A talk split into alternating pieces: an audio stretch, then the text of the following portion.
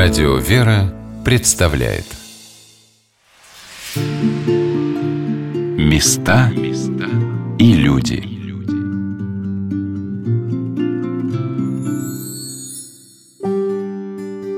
Сегодня на «Волнах Радио «Вера» мы рассказываем о городе моей мечты – республиканском фестивале, который проходит в городе Петрозаводске – Организатор фестиваля Анна Александровна Мугачева в нашем разговоре всегда повторяла, что фестиваль – это прежде всего люди. Как откликаются горожане? На этом во многом уникальный проект, объединяющий прежде всего не для традиции, галочки, городской праздник, ставший таким событием для того, чтобы многие мечты, желания, надежды осуществлялись. А этот еще проект не именно Анны Мугачевой проект. Вообще в этом проекте более 30 вообще организаций, государственных, учебных учреждений, общественных, фондов, инициативных групп, всевозможных детских организаций. То есть это столько много горожан. Я искала постоянно деньги. У меня такое ощущение, что, наверное, родилась прося деньги, да, то есть я постоянно помогите. В общем, фестиваль на выходе где-то миллион сто. Самый большой спонсорский пакет у меня, это самый большой 30 тысяч, да, это вот, вы представляете, что это такое? Конечно Сколько же, людей нужно заинтересовать? Да, и, конечно же, опять же, Карелия, она такая более депрессивная. В Карелии нету денег. Если вот, например, в других регионах предприятия, которые могут выделить или что-то на социальный проект, то здесь очень сложно. И, в принципе, у нас очень большой, наверное, 70% от этой суммы у нас все своими ресурсами. Кто-то машину дает, кто-то грузчиков дает, кто-то выдавал мне пирожки, у нас волонтеры продавали, там потом мы давали зарплату. То есть все возможные варианты. То есть это работа, вот, то есть я в течение полугода каждый вот именно работала на это. Анна Александровна в нашей беседе в теплой дружественной обстановке в кафе, где царит атмосфера семейного домашнего очага, постоянно повторяла, что все зависит от людей, которые откликаются на просьбу о помощи. Очень бы хотелось рассказать о том, что город моей мечты, он состоит из людей. Бизнеса у нас очень много, и спасибо хочу сказать каждому, кто помогает мне в любых моих проектах. Но я не выделяю, но просто хочу показать, что это семейность, такая клановость, в которой нет ни одного, ни сын, ни дочь, никто не равнодушный. Я кому бы не обратилась, ну, действительно, каждый в чем-то помогает. Не только именно мне. Социальную нагрузку несут, и причем не пиарясь, там, не фотографируют сейчас очень много, но даже вот раздражает. Пакетами вот сейчас, если обратили внимание, особенно в пандемии, пандемии вот этот вот наш нарыв, он очень показал нашу вот эту вот мелкость. Мы повезли бабушке помочь, маски, но с пакетиками. Вот тут и бабушку обязательно показать. Для меня это как-то как унижение с этим пакетиком. Покажите, сфотографируемся. Мне кажется, это немножко нехорошо.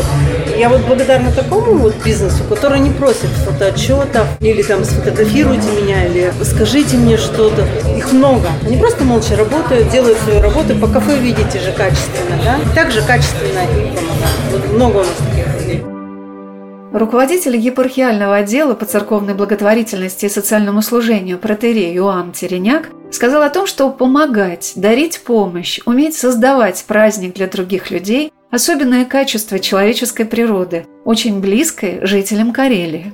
Делать, абы делать, ну, сделается. А что дальше? А чтобы мы вместе делали для того, чтобы учиться, не помню, кто говорил, не только брать, но и давать. Вот это вот в Карелии есть это позыв и отзывчивость, что люди в советское время требовали «дайте, дайте, дайте», а мы постарались эту психологию как-то перевернуть, что нужно не только просить, но и другому о себе что-то дать. И люди отзываются и действительно дают и вещами, и деньгами, которые идут для тех, кто нуждается. А эти ну, получили тоже когда-нибудь будет иметь лишнее поделиться.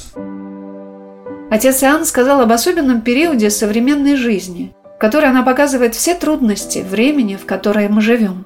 Что характерно, что вот я заметил, что мы, наш народ, возвращается к тому периоду, когда он нуждался конкретно в помощи. К сожалению. В чем заключается? Вот в нас есть так называемый вещевой и перехайный склад, на который мы копим и продукты, и какие-то другие там вот необходимые вещи, в том числе одежда, обувь, посуда. И люди приходят, просят детская одежда, женская одежда, подростковая одежда, мужская одежда. Это здесь в Петрозаводске, в том числе из Карелии то же самое. То есть мы возвращаемся, к сожалению, в 90-е годы по тому, что люди не могут себе позволить купить своих детей для себя какую-то вещь. Да, не могут. Ну, это вот вы замечаете, сколько лет последних такая тенденция? А ну, начиная примерно где-то вот года три.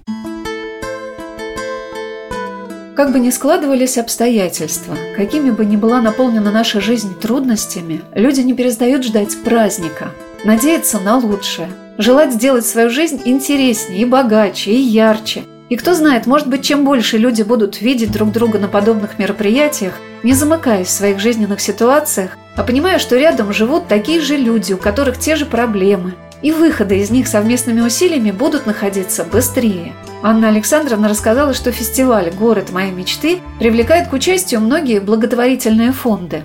Также есть у нас фонды, которые придумывают свои акции. Они на этом празднике, на фестивале полностью зарабатывают себе на какие-то, кому-то в помощь, еще что-то.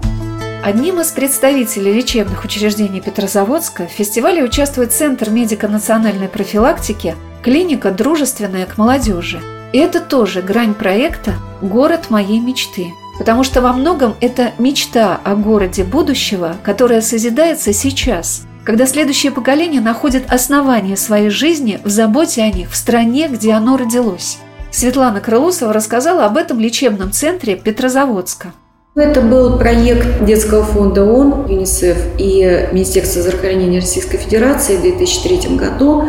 Наши специалисты, высшие чиновники, они задумались над тем, что вот как так получается, что здоровье детей и подростков, оно ухудшается с каждым годом. И у нас же есть поликлиники, различные диспансеры, наркодиспансеры, психиатрические диспансеры, есть женские консультации, а здоровье-то ухудшается, репродуктивное здоровье ухудшается, проблем у подростков много. То есть вот такая медицина, к которой мы обычно привыкли обращаться, она не справляется. Почему? Потому что малый акцент делается на профилактику такую серьезную профилактику. И в 2004 году стали создавать вот такие клиники дружественной молодежи. Вот у нас есть очень хорошее направление, например, мы готовим волонтеров.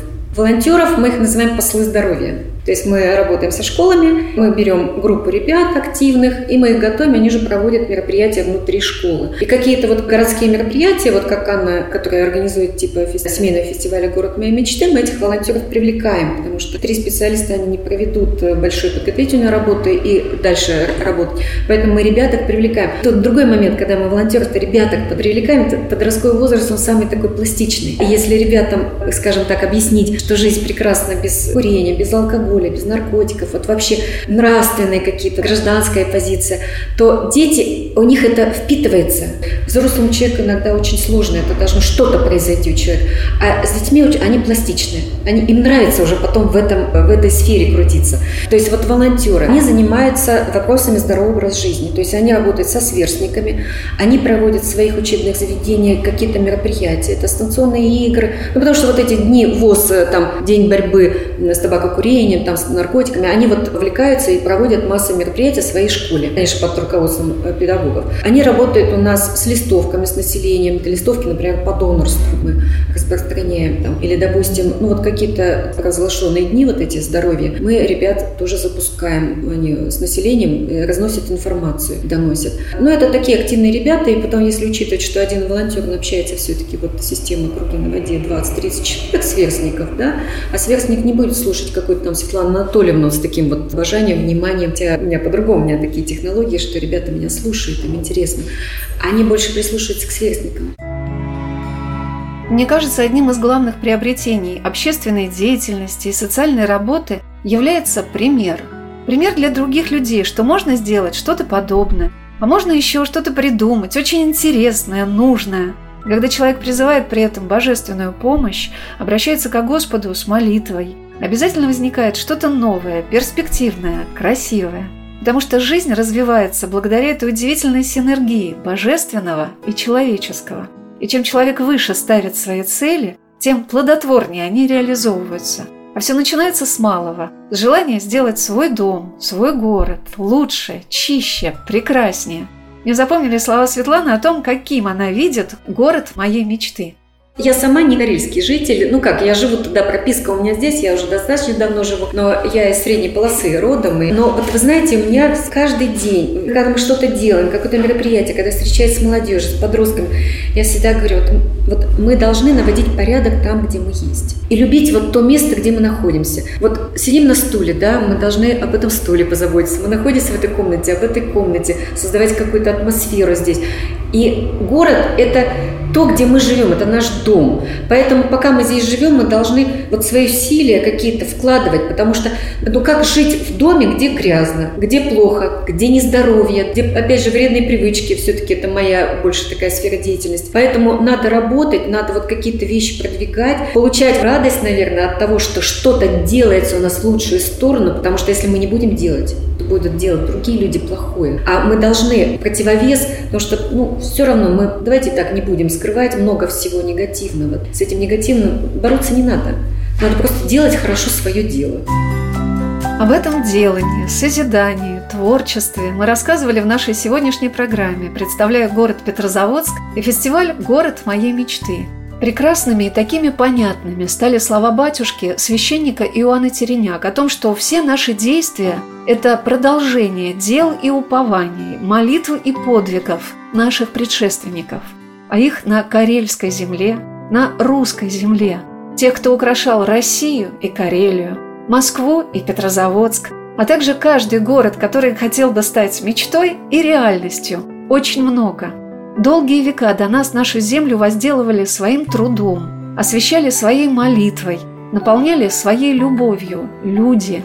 Именно им мы и должны быть благодарны, что они несли свое служение в уповании на помощь Божью – рука об руку друг с другом, не разделяясь, а соединяясь на все доброе и благое. Вот такими мыслями и чувствами было наполнено для меня это замечательное путешествие в Карелию, в город моей мечты, в Петрозаводск, в Северную Филаиду. Так она всегда здесь в Карелии была. Потому что что значит Валамский монастырь? Известный. Некоторые исследователи даже восходят в XI век. Он есть? Есть. Он был, был. Он будет, будет. А Соловецкий монастырь. А у нас в Карелии сколько монастырей было? У нас сейчас в монастырях не очень много открыто. Поэтому те преподобные, которые уходили в единение, а, а Александр Свирский монастырь, тоже наш корейский, которые уходили в единение, они уходили того, чтобы молиться Богу, славить Бога, трудиться, служа Богу и служа ближнему своему. А после советской власти крестный путь был здесь, на Соловки. Имеется в виду крестный путь мученичества. Кем?